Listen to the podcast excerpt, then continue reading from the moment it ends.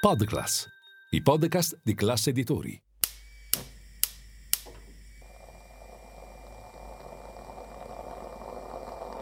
Buongiorno dal gruppo Classe Editori. Io sono Massimo Brugnone. Oggi è venerdì ventuno luglio e queste sono Notizia Colazione, quelle di cui hai bisogno per iniziare al meglio la tua giornata.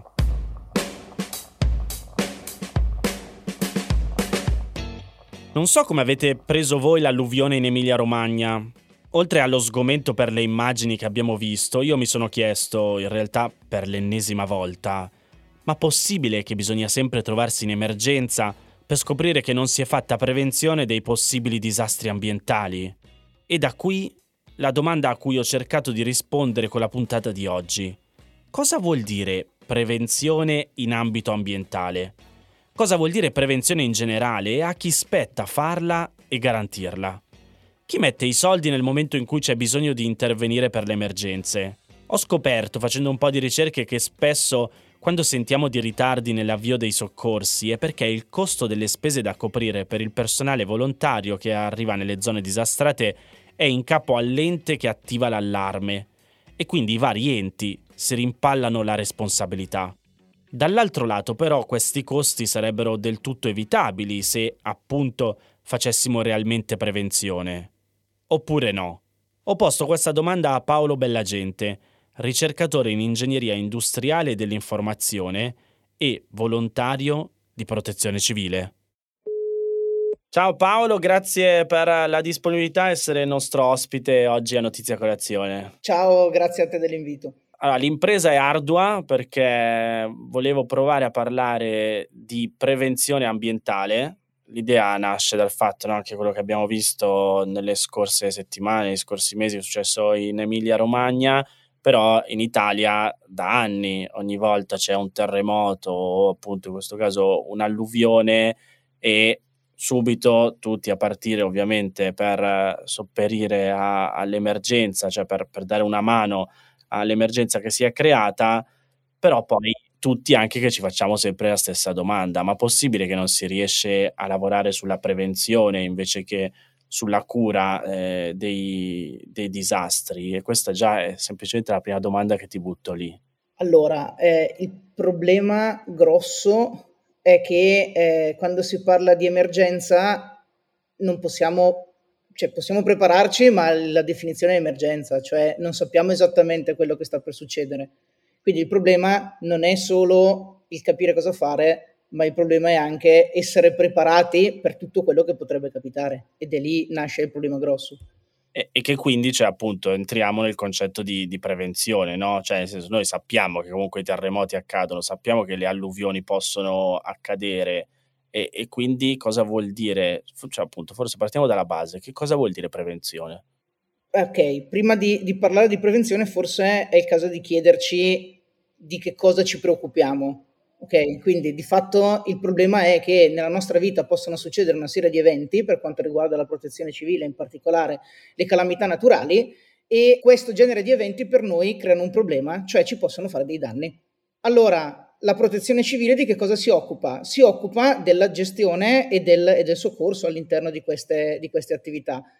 E come lo fa? Facendo previsione, prevenzione, soccorso e superamento dell'emergenza.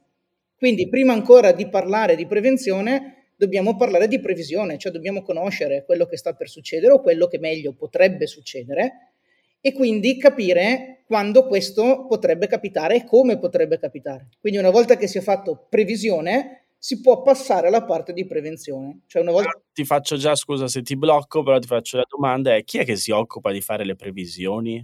Le, le, si occupano di fare le previsioni quelli che sono gli enti di protezione civile. Per esempio, per quanto riguarda la parte meteorologica, in regione Lombardia eh, l'ente preposto è ARPA, che è l'Agenzia Regionale di Protezione per l'Ambiente. Sono loro che eh, in collaborazione con l'aeronautica militare, tutte quelle che sono le, gli enti e le istituzioni che, che si occupano di meteorologia, si preoccupa di capire quello che sta per succedere e insieme al, agli uffici del Dipartimento della Protezione Civile si occupano, e degli enti locali, quindi regione, province, comuni, si cercano di capire e di prevedere quale può essere l'impatto dell'evento meteorologico sulle caratteristiche del territorio. Quindi ARPA emette i bollettini meteorologici, Protezione Civile li analizza e sulla base dei piani eh, di protezione civile e dell'analisi dei rischi che sono state fatte nel tempo eh, emette dei livelli di allerta che poi gli enti, eh, gli enti locali principalmente, eh, poi hanno l'obbligo di valutare e gestire secondo le, il loro giudizio barra i piani che si sono fatti.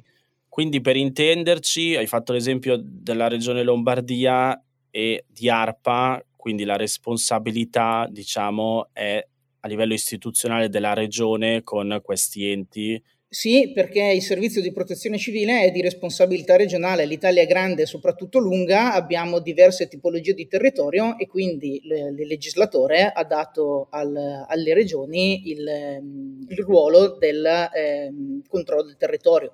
Loro lo conoscono, loro lo vivono, chi meglio di loro può capire quali sono le necessità.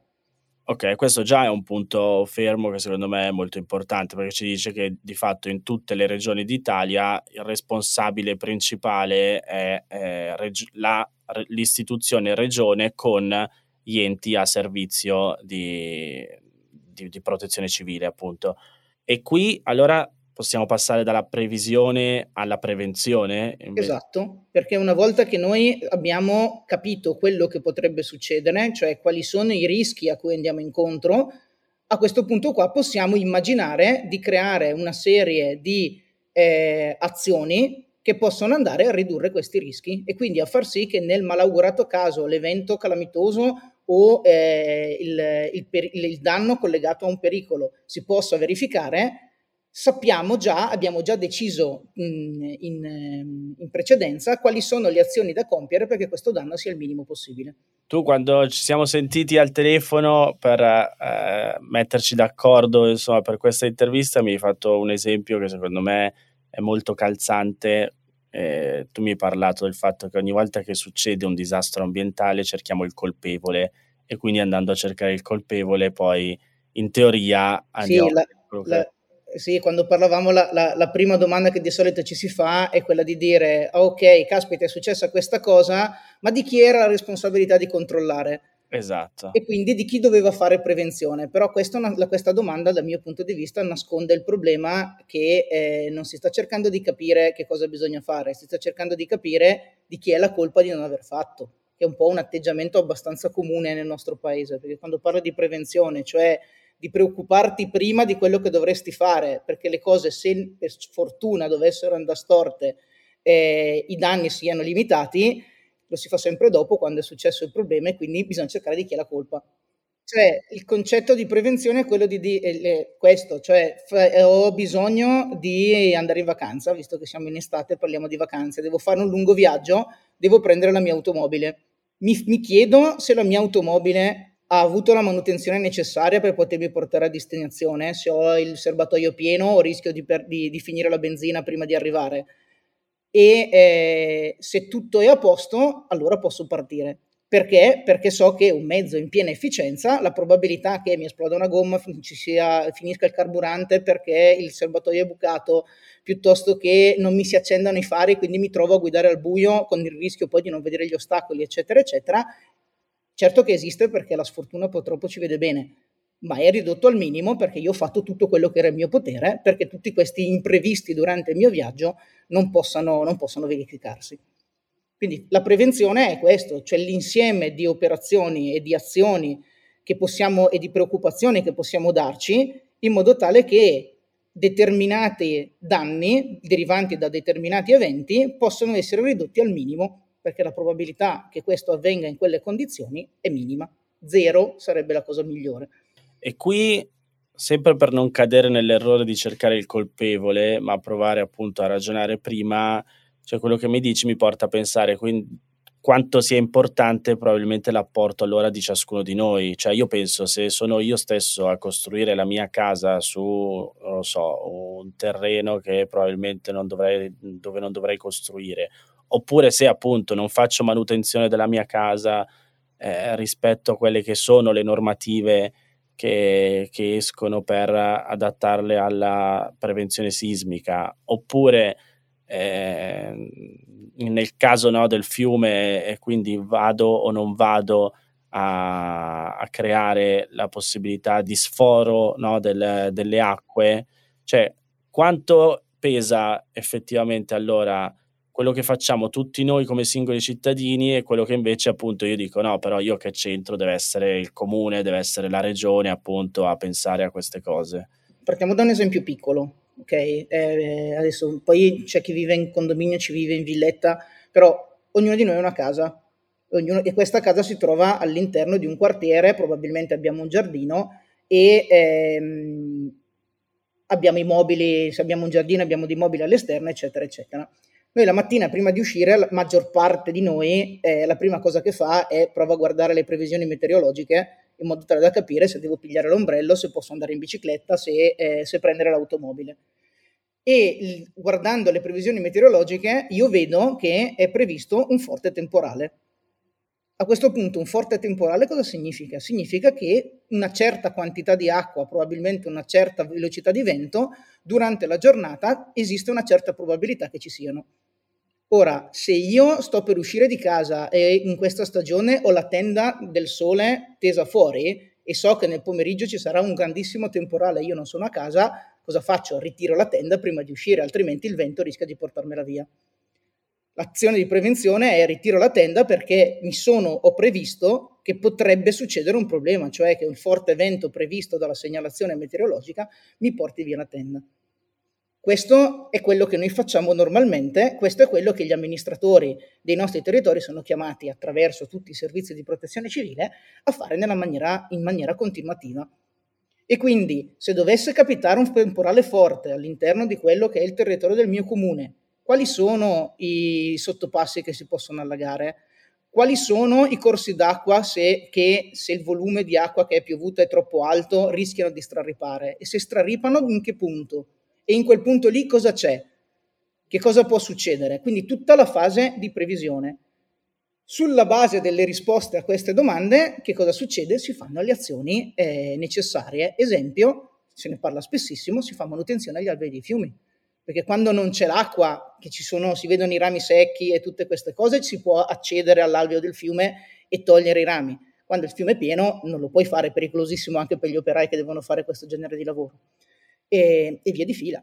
Quindi questo è la, la, l'atteggiamento che va fatto. Il cittadino singolo che cosa può fare? Se tutti i giorni che passi all'interno di quel fosso continui a vederlo sporco e per le, le, le precipitazioni che hai visto nell'ultimo anno e mezzo o negli ultimi sette mesi, caspita, però se dovesse piovere un pochino di più, secondo me lì viene fuori, non pensare ci penserà qualcun altro. Prova a informarti attraverso, per esempio, il contattare la polizia municipale, l'assessorato alla protezione civile del tuo comune e o la, la, la, il servizio di, di manutenzione delle strade, insomma ogni comune poi è organizzato a modo suo, e dire ma io mi sono accorto di questa cosa, va bene o è un problema?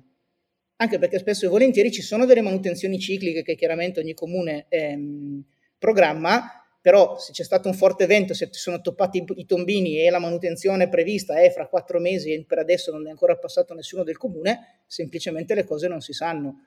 Giusto per fare una battuta sul, sul mio lavoro, l'attività di ricerca in Internet delle cose e in applicazione per la Smart City va proprio nell'ottica di aggiungere sensori, di aggiungere automazione, di aggiungere tutta una serie di, di applicazioni che possono aiutare i cittadini e soprattutto gli amministratori ad avere maggior controllo del, del territorio. Però ancora una volta in una città eh, viviamo in centinaia o, centi- o migliaia di persone, il miglior sensore dell'universo è ancora l'occhio delle persone, quindi meglio dire una cosa di più, chiaramente secondo le regole dei servizi dei comuni per non, int- per non intasare il servizio pubblico, piuttosto che dire vabbè ci penserà qualcuno. Poi quel qualcuno magari ci, ci penserà, ma ci penserà con una settimana di ritardo perché la pioggia è arrivata prima del previsto. Quindi il concetto è facciamo davvero partecipazione attiva alla vita sociale e nella prevenzione, quindi ognuno di noi appunto, in tutti i comuni ci sono gli uffici eh, relazioni per il pubblico, eh, fare una telefonata in più piuttosto che in meno appunto per fare insieme prevenzione. Esatto, per citare il Dipartimento, qualche anno fa, probabilmente chi ci ascolta se lo ricorderà, c'era uno spot pubblicitario che girava l'estate del Dipartimento Ricordiamoci che la protezione civile sei anche tu nei tuoi comportamenti, in quello che vedi e in come partecipi all'attività della, della società in cui vivi, del tuo comune, del tuo quartiere, della tua città. Ma nel momento in cui io faccio la telefonata, il mio dubbio adesso è questo, rispetto ai fondi che poi le amministrazioni locali hanno a disposizione per fare davvero prevenzione. Ci sono appunto dei, dei fondi ad hoc, sono stabiliti a livello nazionale e dati poi effettivamente ai comuni, devono trovarli nel proprio bilancio, come funziona? Allora, sul, sul dettaglio contabile, secondo me, se telefoni a un assessorato alla protezione civile possono essere più, più specifici. Quello che io so e eh, di cui sono sicuro è che la responsabilità della, del, dell'attività e del piano di emergenza a livello locale è dell'amministrazione locale, quindi è il comune che eh, ha l'obbligo all'interno dei suoi bilanci di prevedere un certo genere di attività. È chiaro che la struttura dello Stato fa sì che le amministrazioni locali non siano sole e quindi all'interno dei meccanismi di cui adesso non conosco i dettagli eh, esiste sicuramente la possibilità di rivolgersi al, al livello superiore. Come in moltissime cose del nostro paese, e non solo nel nostro paese perché poi ci lamentiamo tanti, ma anche il resto del mondo i suoi problemi ce li ha, eh, si può sempre migliorare. Ma ancora una volta, se il cittadino si accorge che c'è qualcosa che non va, se si mette in relazione con l'amministrazione e con gli amministratori, può individuare quelle che possono essere le criticità e diventare propositivo, perché non è che sempre qualcuno dall'alto debba avere la bella idea, magari anche noi mentre andiamo a comprare il latte ci può venire una bella idea che possiamo condividere con i nostri amministratori. Ultima domanda, Paolo, visto che tu sei un volontario della protezione civile, ci spieghi un po' come funziona, come è strutturata la, la protezione civile, perché noi sentiamo sempre parlare, però poi effettivamente come funziona? Ora, se uno volesse essere proprio proprio proprio curioso nel dettaglio, eh, il, il testo unico della protezione civile è una legge che è la legge eh, uno del due gennaio duemiladiciotto, è un bello strumento dove è stata fatta molta pulizia, quindi è anche qualcosina che è interessante da leggere, lì ci sono tutti i dettagli. Per farla, per farla breve, ehm, il sistema di protezione civile è un sistema centrale, quindi un dipartimento è una dipendenza della presidenza, della presidenza del Consiglio dei Ministri, ehm, è strutturato eh, a livello territoriale attraverso due elenchi, due, orga, due elenchi che ne di, definiscono le organizzazioni, un elenco centrale delle organizzazioni di protezione civile e degli elenchi territoriali delle organizzazioni di protezione civile.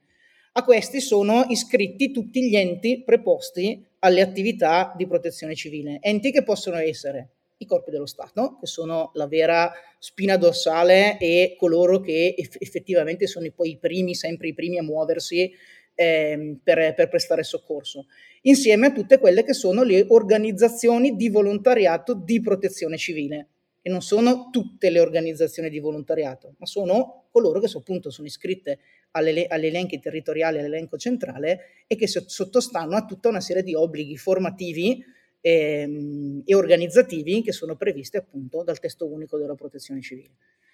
A questo punto ehm, gli enti preposti al controllo territoriale, che è il governo nazionale, le regioni, le province, i comuni in funzione delle loro, eh, delle loro specificità, in caso di necessità, secondo una, de- delle, delle procedure formali che sono, sono previste dalla legge, possono sotto la loro responsabilità attivare il servizio di protezione civile e quindi eh, avvalersi dell'opera di, eh, di volontari specializzati. Perché il, una differenza grossa tra il volontario di protezione civile e il volontario, oltre a essere definiti in due leggi diverse proprio perché eh, hanno caratteristiche diverse, è che il volontariato di protezione civile è un, volontario, un volontariato organizzato e i volontari hanno degli obblighi formativi particolarmente stringenti, in modo tale che la loro capacità operativa in caso di necessità non sia solo di volontà, voglio dare una mano, ma sia anche di professionalità, cioè sono in grado di dare una mano. Chiarissimo Paolo, ti ringrazio per il tempo che ci hai dedicato e magari abbiamo invogliato anche qualcuno di informarsi per diventare volontario. Volontario di protezione civile, sì, che sarebbe un bel modo per usare il nostro tempo libero.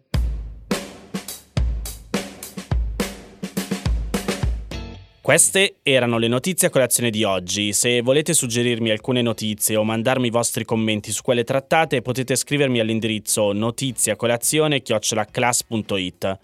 Se volete rimanere aggiornati c'è il canale Telegram di Notizia Colazione. Nel sommario della puntata trovate il link per gli altri podcast del gruppo Classe Editori. Io vi aspetto lunedì per iniziare insieme una nuova giornata.